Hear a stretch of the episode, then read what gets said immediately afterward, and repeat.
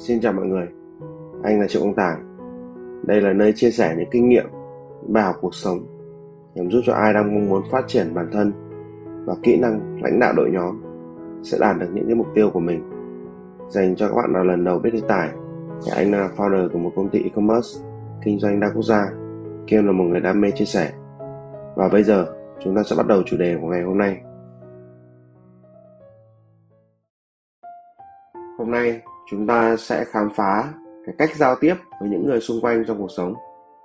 Khi trò chuyện với người khác, ta có thể phân đối tượng giao tiếp thành ba cấp độ.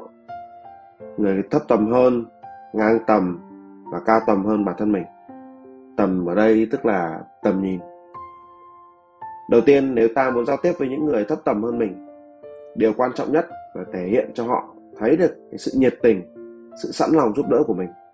Nhiệt tình cho đi, sẵn sàng chia sẻ giúp đỡ các vướng mắt khó khăn của họ, thì điều này sẽ tạo ra mối quan hệ cực kỳ sâu sắc, biến bạn trở thành một mentor cho họ. Và anh có nghe đâu đó một câu đấy là, ai đi qua cuộc đời của chúng ta thì cũng đều dạy cho chúng ta một điều gì đó. Vậy nên mối quan hệ thấp tầm hơn chúng ta, nhưng mà đôi khi sẽ giúp cho chúng ta rất nhiều điều.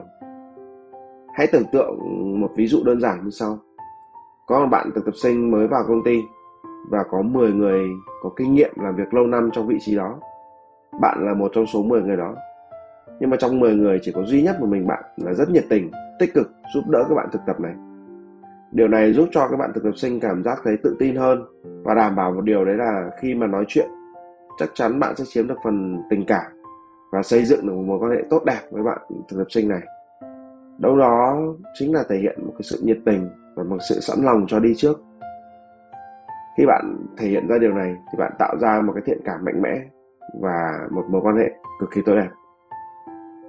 Đừng ngại thể hiện sự nhiệt tình và sẵn lòng giúp đỡ người khác, bởi vì đây là cách mà chúng ta tạo ra được một kết nối tốt và tạo dựng một mối quan hệ đáng tin cậy.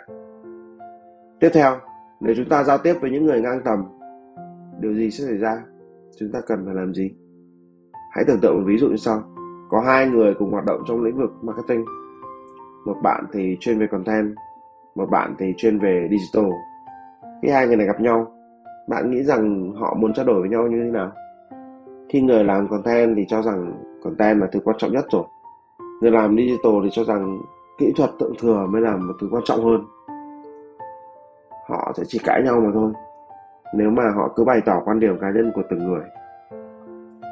Vậy nên là khi mà giao tiếp với người ngang tầm mình ấy, thì chúng ta hãy tránh đưa ra quá nhiều quan điểm cá nhân vào trong cuộc trò chuyện đó hãy tập trung vào lắng nghe và học cách chia sẻ ý kiến một cách hài hòa.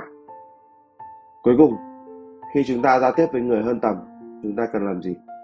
Đây là một điều cực kỳ quan trọng bởi vì chỉ những người hơn tầm mới đấy giúp chúng ta đi lên những tầm cao mới một cách nhanh nhất. Tuy nhiên, tại sao họ lại muốn nói chuyện với mình? Mình đâu có giúp gì được cho họ đâu. Họ cũng quá bận mà. Thế chúng ta cùng phân tích họ một chút nhé thì những người hơn tầm mình ấy, có một số các đặc điểm chung. Đầu tiên đấy là họ rất thích chia sẻ kiến thức. Nhưng mà với số lượng những người mà muốn nghe chia sẻ này nó quá là nhiều, tại sao họ lại chọn chúng ta để chia sẻ? Đó là bởi vì là họ nhìn thấy chúng ta giống họ ngày xưa. Và cái keyword ở đây thế là chúng ta giống họ ngày xưa.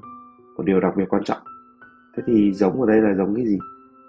Đó chính là những cái trải nghiệm hiện tại của ta, khiến cho họ nhìn thấy chính bản thân họ hồi trước, cộng thêm những cái điều mà mình thể hiện ra ngoài, đấy là sự ham học hỏi, sự biết lắng nghe, cầu tiến.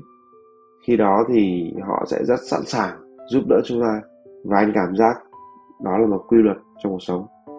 Tóm lại thì chúng ta đã có ba kịch bản trong đầu khi tiếp xúc với người khác.